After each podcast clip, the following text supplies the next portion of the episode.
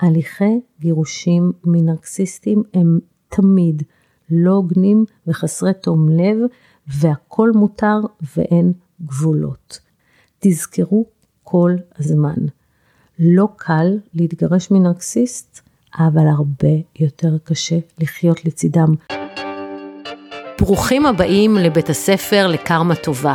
אני עורכת הדין רות דהן וולפנר ואני אדבר איתכם על זוגיות, על גירושים וכמובן על קרמה שהיא בעצם תוצאה.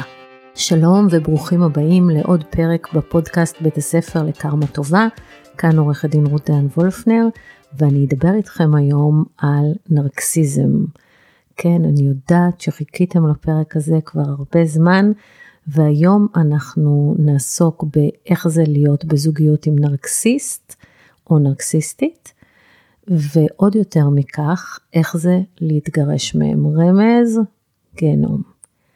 אז נתחיל בזה שהמונח אה, נרקסיזם הוא במקור מהגדה שמספרת על נסיך יווני יפה תואר בשם נרקסיסוס, שהתאהב בבועה שהשתקפה לו ממימי הביצה, והוא כל כך לא היה יכול להתנתק מהדמות המדהימה שלו, עד שבסופו של דבר הוא נפל לביצה וטבע בה.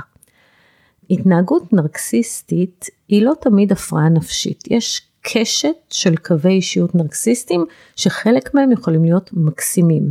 הם כריזמטיים, הם בעלי ביטחון עצמי, יש להם בדרך כלל קסם אישי, אבל יש גם צדדים אפלים. דוקטור רמיני, שהיא פסיכולוגית בעלת שם עולמי ומומחית לנרקסיזם, טוענת שבין 20 ל-25 אחוז מהאוכלוסייה הם נרקסיסטים, ככה שאחד מכל ארבעה עד חמישה אנשים בינינו הוא נרקסיסט. אבל חשוב לומר שלא כל אדם עם קווים נרקסיסטים סובל מהפרעת אישיות נרקסיסטית. המחקרים טוענים ש-75% מהנרקסיסטים הם גברים ו-25% הם נשים. אני במהלך 25 שנות אה, קריירה שלי ראיתי לא מעט גם גברים וגם נשים. אמ, אם אני מדברת היום בלשון של אה, זכר על הנרקסיסט, קחו בחשבון שבאותה מידה זה יכול להיות מופנה כלפי אישה נרקסיסטית, יש גם לא מעט כאלה. אבל חשוב לומר שלא כל אדם עם קווים נרקסיסטיים סובל מהפרעת אישיות נרקסיסטית. הפרעת אישיות נרקסיסטית מתוארת כשאדם לוקה לאורך זמן בלפחות חמש מתוך עשרת ההתנהגויות הבאות, שימו לב. הראשונה היא תחושת חשיבות עצמית מוגזמת. הם משוכנעים שהם כל יכולים, שהם מרכז העולם ושיש להם כישרונות יוצאי דופן, בקיצור שהם מתנה לאנושות. דבר השני זה שהם מעסיקים את עצמם בפנטזיות על הצלחה, על כוח, על כמה הם יפים, כמה הם אינטליגנטים, איך עוד מעט תהיה להם אהבה כמו בסרטים. כל הזמן פנטזיות כאלה, הם מאמינים שהם מיוחדים במינם ורק אנשים מיוחדים כמוהם יכולים להבין אותם. הדבר הרביעי זה שהם זקוקים לתשומת לב מתמדת ולהערצה סביבם. הדבר החמישי זה שהם מפתחים ציפיות לא סבירות ליחס מועדף ומשוכנעים שהם ראויים לכך. הם לא צריכים לעמוד בתור כמו כולם, מגיעה להם פרוטקציה, הם לא צריכים לחכות במסעדה אם יש תור, הם מגיע להם יחס מועדף. הדבר השישי זה שהם נצלנים. הם נוהגים לנצל אנשים אחרים כדי לספק את הצרכים שלהם ולהשיג את מטרותם, ואין להם שום בעיה עם זה. הדבר השביעי זה שהם נדרי אמפתיה. הם לא מסוגלים לזהות רגשות של אחרים ובטח לא מסוגלים לה, להזדהות איתם, זה פשוט לא מעניין אותם. תופעה שמינית זה שהם מתנהגים אה, בשחצנות וביהירות. הדבר התשיעי זה שהם מקנאים מאוד באחרים, או שהם מאמינים להם, או גם וגם, או שהם מאמינים שאחרים מקנאים בהם. והתופעה העשירית זה שהם נוהגים לשקר בקביעות. זיהיתם לפחות חמש לאורך זמן, יש פה, יכול להיות שיש פה הפרעת אישיות נרקסיסטית, אבל זה לא באמת משנה. יש המון המון סוגים של נרקסיזם, אה, וזה לא יעזור לכם אם תתחילו לאבחן אם זה נרקסיסט כזה או נרקסיסט כזה, אתם תרגישו את זה כשתחיו איתם. יש עוד כמה מאפיינים של נרקסיסטים, וכמו שאמרתי, זה לא באמת משנה אם זה הפרעת אישיות או סתם רק נרקסיסטים. הנרקסיסטים בדרך כלל מנהלים מערכות יחסים קצרות טווח, עד שהם מצליחים למצוא בני זוג שמוכנים לסבול את ההתנהגות שלהם לאורך זמן. מערכות היחסים איתם בדרך כלל אתם תראו בהתחלה גילויי אהבה גרנדיוזיים. הם ימלאו לך את הבית בפרחים, הם ירגו, יקנה לך אוטו ואת תמצאי אותו למטה עטוף בסרטים, אה, הוא ייקח אותך לשדה תעופה לחופשה רומנטית בלי שאת בכלל יודעת לאן את נוסעת ואת תהיי בטוחה שמצאת את נסיך החלומות עד שתחטפי את האמת בפרצוף. כי במערכת יחסים הזאת יהיו אמנם גילויי אהבה גרנדיוזיים, אבל תהיה מעט מאוד אינטימיות, יהיו, יהיו מעט מאוד שיחות אמיתיות על, אה, יחס, על רגשות, אה, תהיה מעט מאוד יכולת להבין את הרגשות שלכם, להזדהות איתכם, זה לא קיים, אבל גרנדיוזיות קיימת. הדבר השני שמאפיין נרקסיסטים זה שהם בדרך כלל נראים טוב. הם בעלי קסם אישי, הם כריזמטיים, וגם המראה יחד עם הכריזמטיות בדרך כלל מפצים על התנהגות בעייתית. כל מה שהם עושים, כל השפה שלהם, כל ההתנהגות שלהם, הכל מכוון למטרה אחת, להפעיל שליטה וכוח. ולכן אתם תראו שהם אנשים יהירים, הם משתלטים על השיחה, הם מדברים תמיד בקול רם, ואז כשמישהו אחר מצליח לדבר, הם מאבדים עניין, אתם רואים אותם ככה בוהים ומהנהנים, כן, כן, כן, תחכה כבר, תסיים כבר לדבר שאני אוכל להגיד את החוכמה שיש לי, ואנחנו רואים פשוט חוסר עניין מוחלט באחרים, לעומת זה שהם חייבים שכל תשומת הלב תהיה כל הזמן עליהם. זה נותן להם תחושה של שליטה ושל כוח.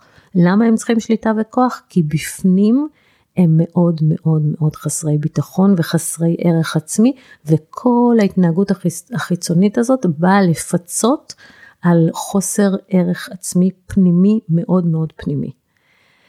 אמ, אבל מה קורה כשהנרקסיסט הזה שצריך את כל תשומת הלב ושהוא מקסים ובעל קסם אישי, קסם אישי וכריזמה וחתיך, כשהם חשים מאוימים, או כשהם מרגישים שמישהו מעביר עליהם ביקורת, הם מאבדים מהר מאוד את הקסם שלהם. ולכן אחד המאפיינים שלהם הוא תגובה קשה לכל דבר שנתפס כאיום עליהם.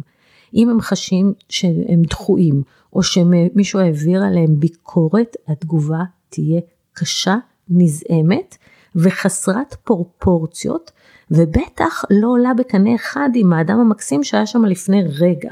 ולכן אחד הדברים שמרמזים על נרקסיזם זה התנהגות של דוקטור ג'קיל ומיסטר הייד. הנה הוא מקסים, הנה יוצאת מפלצת. הנה היא מדהימה, הנה היא פתאום חוטפת התקף זעם. זה נרקסיסט. עוד דבר אה, שמאפיין נרקסיסטים זה שהמריבות איתם הן מריבות קשות. כשהם מרגישים פגועים, הם יגיבו, כמו שאמרתי קודם, בזעם רב, והם בדרך כלל מעוניינים להעניש. כך שאם יש עונשים במערכות, במערכת היחסים שלכם, יש סיכוי שאתם מנהלים קשר עם נרקסיס. בין יתר העונשים הנרקסיסטיים זה טיפולי שתיקה, זאת אומרת שלא מדברים איתכם ואפילו לא מסתכלים עליכם ולא יוצרים איתכם קשר עין, ימים, שבועות ולפעמים אפילו חודשים. כשימנעו מכם יחסי אישות, וזה לא משנה, הרבה גברים, זה לא עונש רק של נשים, יש גברים שמונעים יחסי אישות ויש נשים שמונעות יחסי אישות, או שעושים לכם סנקציות כספיות, ועוד לא דיברנו בכלל על אלימות פיזית. כשיש עונשים, לא נתת לי, אני לוקח לך את הכרטיס אשראי, שימי לב, יש פה נרקסיסט.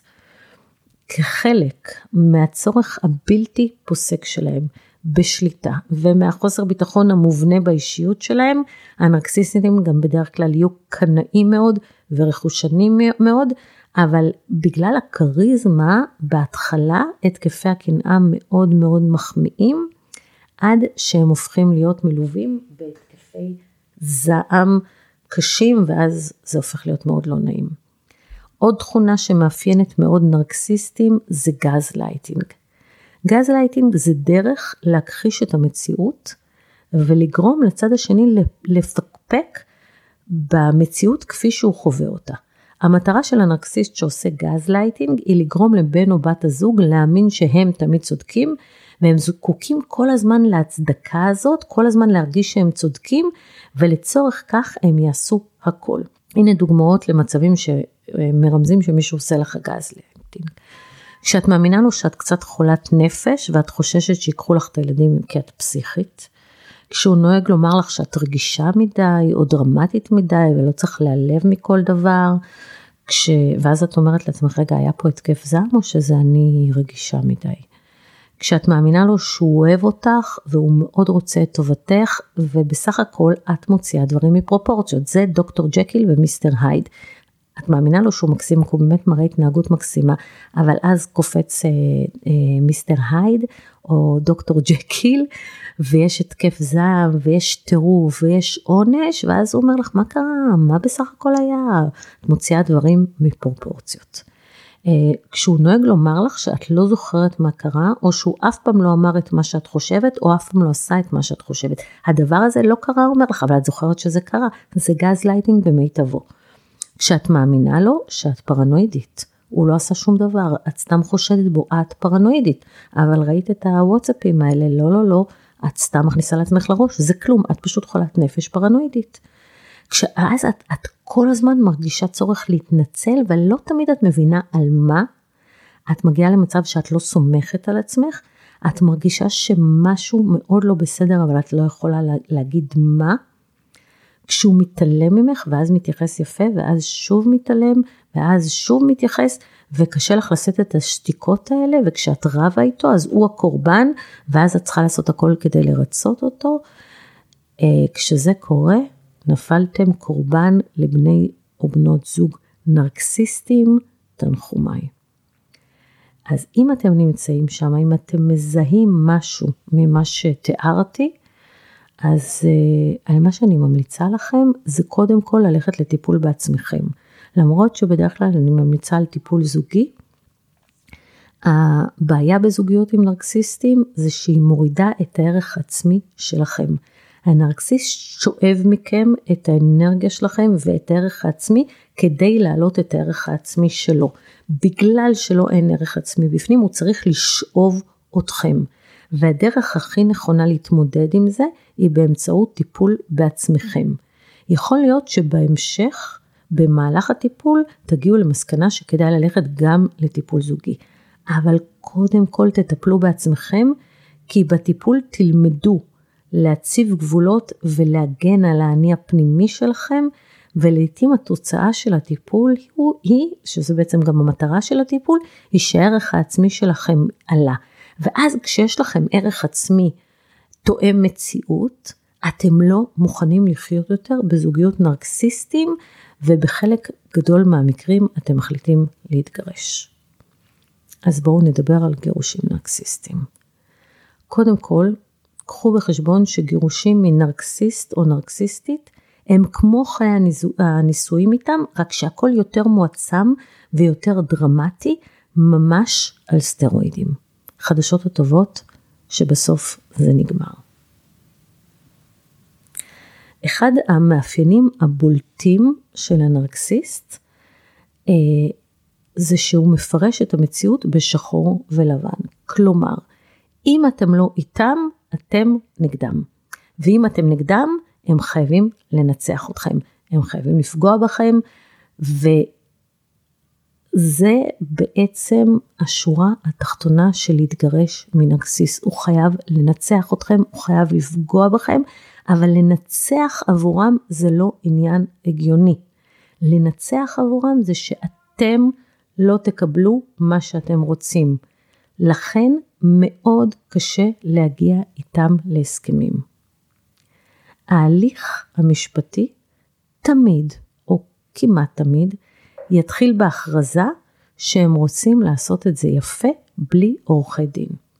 הם ינסו להסביר לכם שחבל על הכסף שתשלמו לעורכי דין, הם יישבעו שהם בכל מקרה לא מתכוונים לפנות אפילו לא לייעוץ משפטי, והם ישביעו אתכם שגם אתם לא בשביל הילדים ובשביל שזה ייגמר בסדר, ואתם מאמינים להם.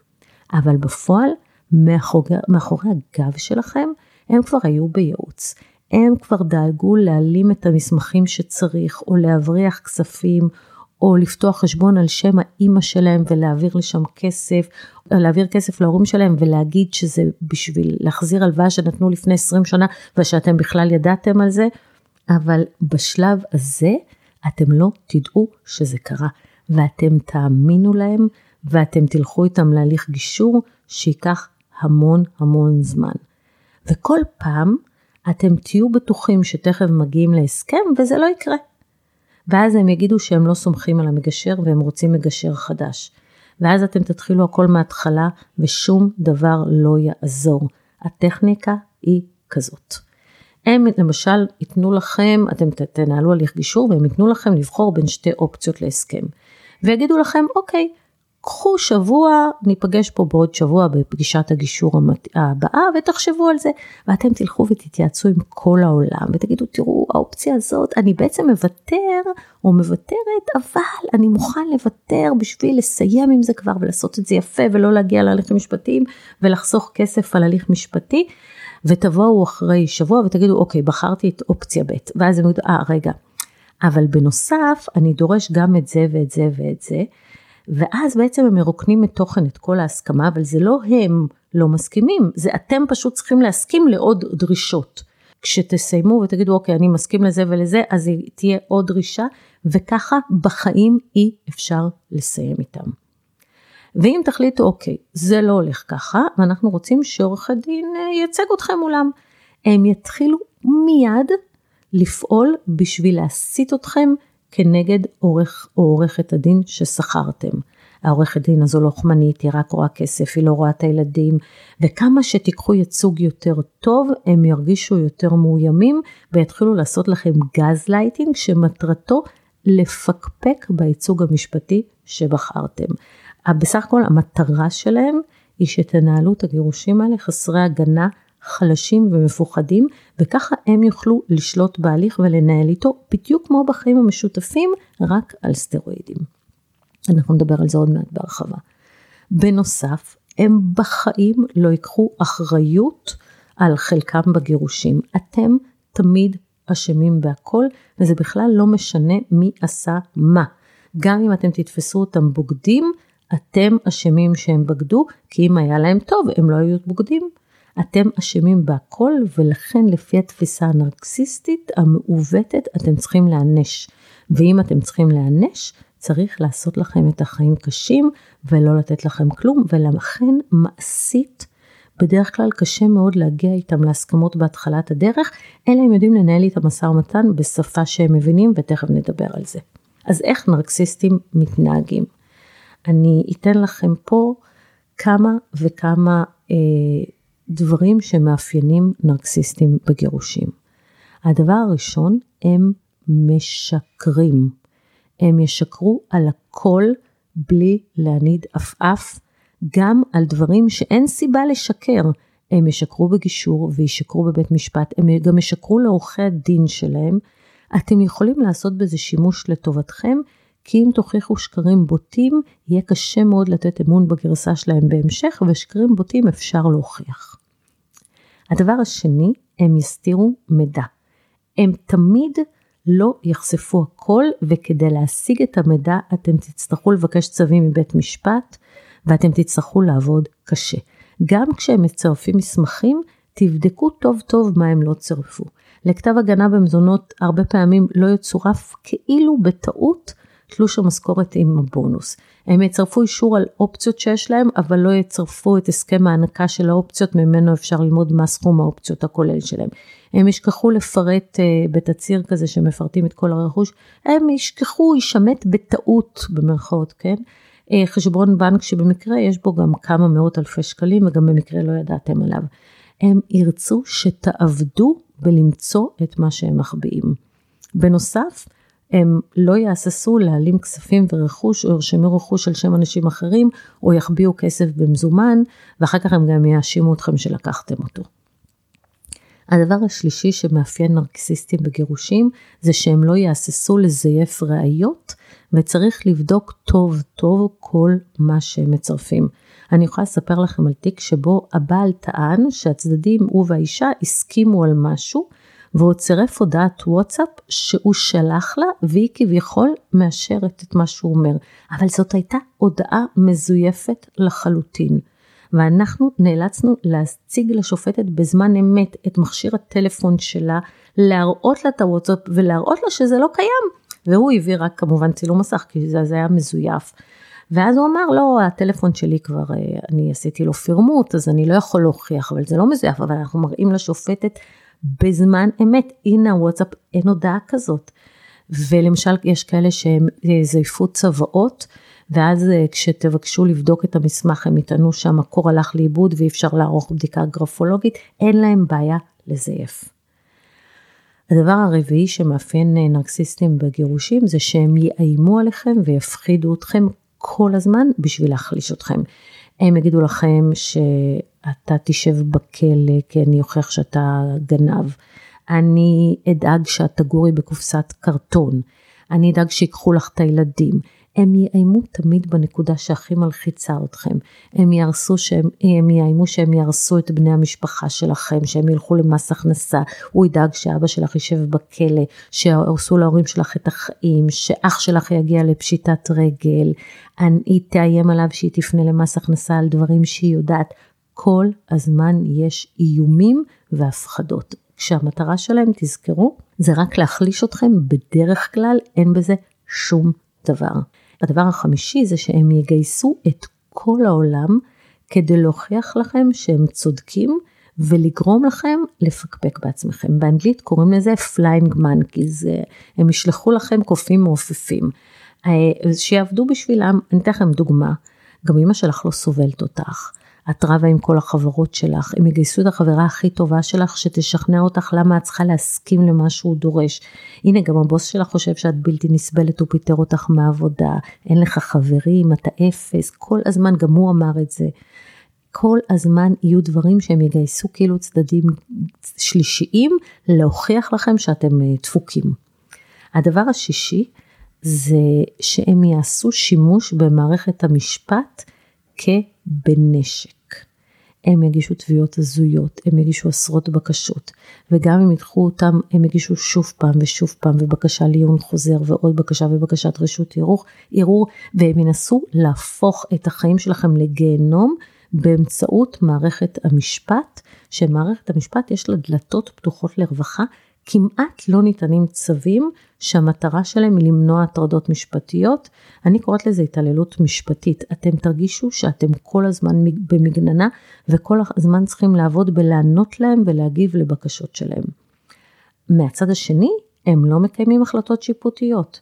הם אה, לא ישלמו מזונות, אתם תצטרכו לגבות אותם באמצעות לשכת ההוצאה לפועל, לפעמים אפילו יגיעו עד כדי מצב שמגיע שוטר לעצור אותם ורק אז הם ישלפו את הכסף בלי בעיה. אם השופט יחייב אותם בהוצאות משפט על הבקשות ההזויות שהם מגישים, הם לא ישלמו את ההוצאות ואתם תצטרכו לנהל גם על ההליך הזה הוצאה לפועל.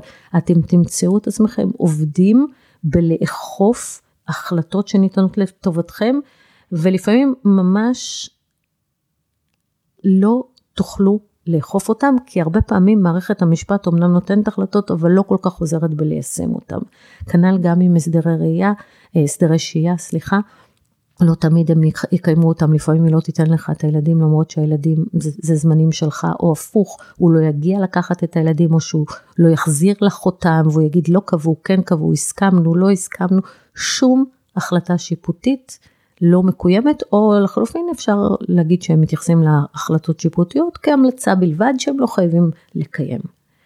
בחלק גדול מהמקרים הם גם לא יהססו לתבוע בני משפחה, שותפים עסקיים, אה, לבקש לצרף את החברות, כל מי שקשור לך וחשוב לך לדעתם, זה חלק מהגיהנום המשפטי שהם מעוניינים לנהל נגדכם. לתבוע את כל העולם, את כל מי שקשור אליכם ולגרום לכם בכך אי נוחות גדולה. הדבר הנוסף שמאפיין, שהוא מאוד מאוד עצוב, זה שהם לא יהססו לעשות שימוש בילדים כמו בשר תותחים. הילדים תמיד ייפגעו מההליך. הם יטענו שאתם הורים גרועים, שאת לא ראויה להיות אימא, שאת אימא מזניחה ומתעללת, הם ידרשו משמורת מלאה לילדים, למרות שהם יודעים בוודאות שאין קשר בין הטענות שלהם למציאות. לפעמים אני, אני ממליצה לזרום עם הטענה ולדרוש בדיקת מסוגלות הורית.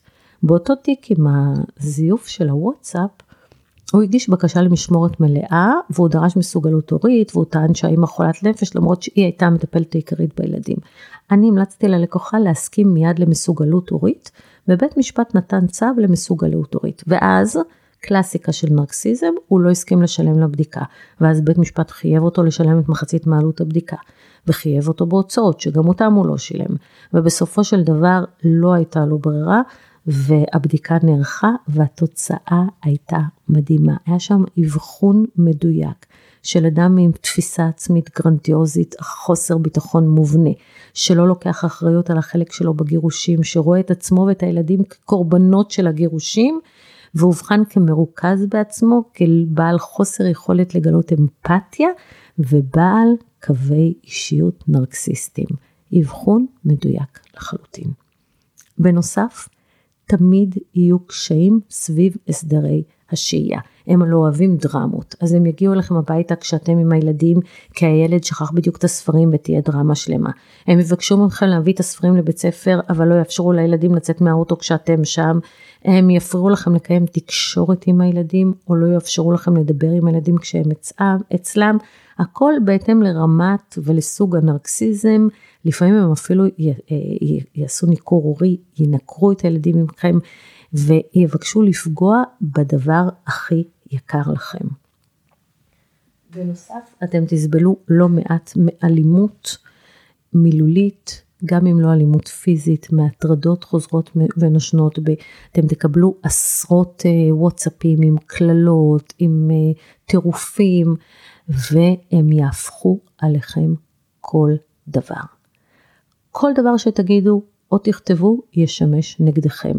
הם ינסו להגיע למצב שאתם יושבים רק שניכם כדי להגיע להסכמות ולגמור כבר עם הסיוט המשפטי הזה ואתם נורא נורא רוצים כבר שזה ייגמר אז אתם תשאבו לתוך זה ואתם תנהלו שיחת נפש איתם אבל הכל יוקלט וכל דבר שתגידו או תאנסו הם ינסו להפוך עליכם. אז איך בעצם מתמודדים עם נרקסיסטים בהליך גירושים? טוב, שימו לב, יש פה כמה דברים שילמדו אתכם להתמודד איתם. קודם כל, אתם חייבים להגן על עצמכם, ולכן אתם חייבים ללמוד לשים להם גבולות. לא לענות להודעות ארוכות, לא להיגרר להשתלחויות, תמיד לענות באופן ענייני ובקצרה, ולא לקחת אותם בשום אופן אישית. כמו שאתם לא לוקחים באופן אישי ילד בן שנתיים שנשכב על הרצפה בקניון ומתחיל להיכנס לטנטרום ולצרוח, ככה אתם לא לוקחים את ההתקפות זעם שלהם אישית. אתם צריכים ללמוד להתנהל מולם בלי רגשות. בעצם בכך אתם שמים גבול, אתם חוסמים אותם מלחדור אליכם, ובשביל לעבור את ההליך הזה אתם צריכים להיות חזקים ולבנות מסביבכם חומה. ולכן מה שאתם צריכים לעשות, אתם חייבים להיות מלווים באנשי מקצוע טובים שמבינים לעומק את המצב שאיתו אתם מתמודדים. אני מאוד ממליצה לדאוג לאיש מקצוע טוב בתחום הטיפולי, שילמד אתכם איך לשים גבולות וגם ילווה אתכם לאורך הדרך, כי הנרקסיסטים כל הזמן ינסו לפרוץ את הגבול שלכם, ואתם חייבים לסמוך על אנשי המקצוע שמלווים אתכם, כי אתם תעברו תהליך של גז לייטינג כל הזמן, שהמטרה שלו להסית אתכם נגד המטפלים שלכם ונגד עורכי הדין שלכם, כי הם רוצים אתכם חלשים. אני יכולה לספר לכם על תיק שהייתה לי שם, הייתה שם מערכת יחסים נרקסיסטית אה, של שליטה בבית. למשל האישה צעירה, אבל אסור היה לה לתלות את התמונות בבית. היא הייתה צריכה לקבל ממנו אישור על כל הוצאה, ונגיד אם היא רצתה לקנות טמפונים מסוג מסוים והיה סוג יותר זול, הוא היה מקבל התקף זעם כי היא קנתה את הסוג שיותר נוח לה. היא הלכה לטיפול, ואז היא למדה להציב גבולות. לא משהו קיצוני, די בקטנה, אבל הבעל הנרקסיסט, הוא חווה את זה כפגיעה נגדו, ואז הוא רצה להתגרש. היא לא רצתה להתגרש, כי א', היא עוד לא הייתה שמה, וב', היא ידעה שהולך להיות לה לא קל אחרי הגירושים, היה להם הסכם ממון, והיא הייתה צפויה לצאת מהגירושים האלה במצב הרבה הרבה פחות טוב. ואז הוא הגיש, הוא פתח יישוב סכסוך בבית הדין הרבני, והתחלנו לנהל משא ומתן.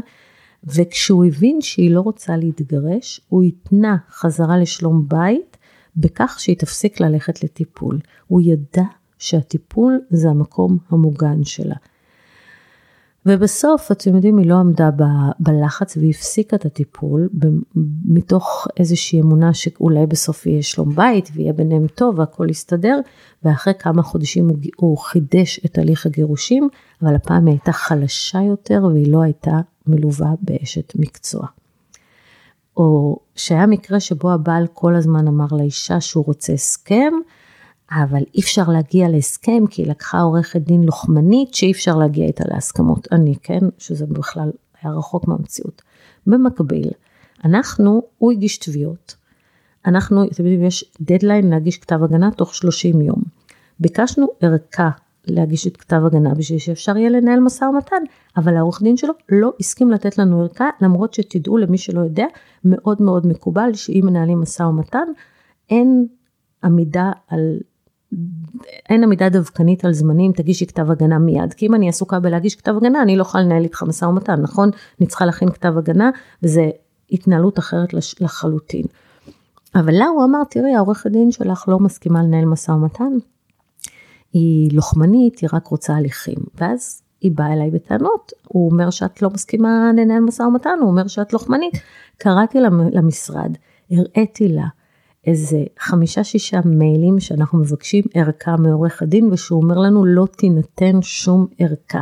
והסברתי לה שהוא עושה לה גז לייטינג שהמטרה שלו לגרום לה להאמין לו ולא לעורכת הדין שהיא שכרה בשביל שתגן עליה מפניו. אז זה נרקסיזם קלאסי. הדבר השלישי שאתם חייבים, אתם חייבים אסטרטגיה ברורה. כבר מההתחלה, גם במשא ומתן וגם בהליך עצמו. הדבר הראשון שצריך זה להבין מה היעד שלכם. לאן אתם רוצים להגיע בסופו של דבר. אבל, וזה אבל גדול, לצד השני אסור לדעת מה היעד שלכם, כי אם הם יחשבו שזה מה שאתם רוצים, בחיים לא תקבלו את זה. כך שצריך לדעת לנהל איתם משא ומתן באופן מאוד מאוד מתוחכם. הדבר הרביעי שאתם צריכים לעשות בהליך גירושים מנרקסיסט, זה לתעד הכל. אתם חייבים לתעד הכל ברגע שעולה לכם מחשבה על הגירושים, תתחילו כבר אז לתעד. תצלמו מסמכים שיש בבית, תקליטו אותם, כי ברגע שהם יבינו שאתם רוצים להתגרש, גם כל המסמכים ייעלמו מהבית, גם תצטרכו לעבוד מאוד קשה בבית משפט כי הם לא יקיימו צווים, וגם יתחיל הליך של גז לייטינג שבו הם יכחישו כל דבר שאתם יודעים. ברגע שהכל מתועד אתם בעצם, ברגע שהכל מוקלט אתם בעצם מתעדים את המציאות כמו שהיא, ואז יהיה מאוד קשה להכחיש אותה. לפעמים במקרים קיצוניים של נרקסיזם שעושים גז לייטינג לילדים, אז אחת ההמלצות הטיפוליות זה לשבת עם הילדים בסוף היום ולעשות יומן מה עשינו. כי למחרת הם הולכים להורה השני והוא עושה להם גז לייטינג והוא אומר לא אבא לא לקח אתכם לחוג הזה, אבא לא הלך איתכם לכאן, אבא לא היה בבית ספר והילד יודע שהוא כן היה אבל האמא הנרקסיסטית אומרת לו שזה לא קרה, היא עושה לו גז לייטינג ואחת הדרכים זה לכתוב יומן ולתעד ככה שהתיעוד הוא חשוב בשני היבטים, גם כראיות בבית משפט בסוף אי אפשר להתווכח עם דברים מתועדים, אתה יכול לשקר כמה שאתה רוצה, אבל הנה הוכחות שאתה משקר, וגם בשביל לתעד לעצמכם את המציאות, כי אתם עומדים לעבור בדרך זו או אחרת גז לייטינג משמעותי במהלך הגירושים. עוד אתם חייבים להתנהל באופן מאוד מודע. מה שיכולתם לעשות או לומר במהלך החיים הרגילים ישמש עכשיו נגדכם, ולכן תחשבו טוב טוב. לפני כל הודעה שאתם כותבים, או מקליטים אם הייתם רוצים שהשופט ישמע אתכם או יקרא את מה שכתבתם. ולכן תשתדלו לא לעשות שגיאות אסטרטגיות, לא לשתף אותם במידע, שידעו כמה שפחות על מה שקורה בחיים שלכם, על הרגשות שלכם, כי כל מה שהם ידעו הם יהפכו וישתמשו נגדכם. תלמדו לא לשתף אותם בכל דבר, זה קשה כי אתם רגילים לחלוק איתם את כל המידע ועכשיו צריך להתרגל לא לשתף בכלום, אבל ככה זה כשיש גירושים מנרקסיסטים. זה לא ככה בכל המקרים. הדבר השישי שאתם צריכים לדעת על גירושים מנרקסיסטים זה שאתם לא יכולים לצפות מהם להיות הוגנים או להתנהג בתום לב. הליכי גירושים מנרקסיסטים הם תמיד לא הוגנים וחסרי תום לב והכל מותר ואין גבולות. בגלל שהכל מותר ואין גבולות ואין להם שום בעיה להרוס אתכם רגשית וכספית, הם יריבו גם על דברים שהם לא הגיוניים. למשל, קיבלתם סרוויס מסבתא שלכם ששמרה את זה 100 שנה, הם יגידו לא, זה שלי, אני רוצה את הסרוויס הזה, או יותר גרוע, הסרוויס נשבר, אופס, בטעות נשבר ואין לכם מה לעשות, זה חוסר אונים נוראי. ורגע לפני סיום, אני רוצה להקריא לכם מכתב אותנטי לחלוטין, שכתבה לקוחה שלי, שחיה עם נרקסיסט. מחר הדיון הראשון שלנו בבית המשפט. מחר יוחלט אם אני הולכת להיכנס לעוד סיבוב של תופת. מחר אשב מול שופטת והוכרז כאישה עמוקה בחדר. מחר הדרמות שלי אולי יקבלו טייטל. אף אחת לא רוצה לדעת מה המשמעות של ללכת לישון כל לילה ולקום כל בוקר לצד אדם נרקסיסט שרואה בי כשק אגרוף. אף אחת לא יכולה לדמיין איך זה מרגיש שכמעט כל יום אומרים לך שאת לא שווה דבר בכל צורה אפשרית. אף אחת לא תבין איזה בושה, הדחקה ורצון להיעלם מהעולם ברגעים של תהום מבודדת. אני צועקת אבל אף אחד לא שומע. החיים שלי מלאים בהמון חוסר יציבות, הפכפכות, אי ודאות, פחד וחוסר שלווה. לשמוע שאת אפס, לא שווה כלום, אף אחד בעולם לא אוהב אותך חוץ ממני, אני הצלתי אותך, אני השקעתי בך, את שטן, את פח זבל, מיט של הזבל, את משוגעת, את מדמיינת, את שמנה, הציצי שלך נפול, את מכוערת, אין לך ערכים, את זונה, את בת זונה שרמוטה, אין לך שכל טיפשה. אם לא תשכבי איתי אני אלך לאחרות. הכוס המסריח שלך, אל תיגעי בכרטיס אשראי, כל הכסף הוא שלי, את שלי, את רכוש שלי, את סמרטוט רצפה, תבכי תבכי הבכיינית חולת נפש. לדעת ולא להאמין. כל יום שחי איתך ונמצא מולך אדם שלא מכבד את הגוף שלך, את הרצונות המאוד בסיסיים. הוא היה חופן ונוגע גם כשביקשתי שלא. הוא היה מנשק אותי ונצמד אליי גם כשביקשתי שיפסיק. הוא היה מפסיק רק אחרי שהייתי מתנגדת פיזית ואומרת לו שזה ממש כמו אונס. לפעמים גם זה לא עזר. הוא היה מופיע במקלחת, מסתכל עליי שאני ערומה ולא מוכן להפסיק. הוא היה עומד מאחוריי כשהייתי מתלבשת ובשנייה שהייתי מתכופפת הוא היה מעביר ניגוב. אלו לא היו מחוות של אהבה, הכל היה חלק מהשליטה בי. הוא אמר, תגידי תודה שאני עוד נמשך אלייך. תגידי תודה שאני קיים. תודי לאלוהים כל בוקר שהוא שלח אותי אלייך. מותר לי לתת לך שלוש בעיטות בטוסיק כי זה הטוסיק שלי. מותר לגעת מתי שאני רוצה ולחדור לך למרחב הפרטי. מותר לי הכל ואני יכול הכל. הכל בשבילו היה צחוק ואני הייתי משוגעת והחרדה עלתה. הדמעות לא הפסיקו לבוא. אני רוצה לברוח, אני רוצה להיעלם. לקח לי המון שנים להגיד שדי, שאני לא מוכנה לזה יותר. אני לא מוכנה שיתייחסו אליי ככה. לקח לי שנים להרים את הראש מעל המים ולהילחם ביד המטביעה שלו. אני עדיין לא ישנה בלילה, הוא לא מניח.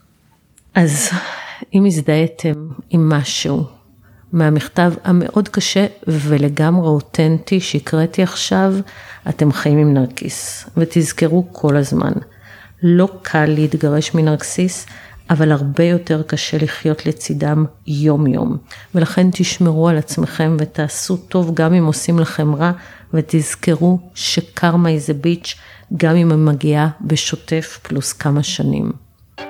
זהו להפעם, אני מקווה שהפקתם ערך, אם כן, נשמח אם אה, תדרגו אותנו באפליקציה שבה האזנתם ותעבירו את הפרק הזה למישהו שיכול אולי לשנות את חייו. תודה.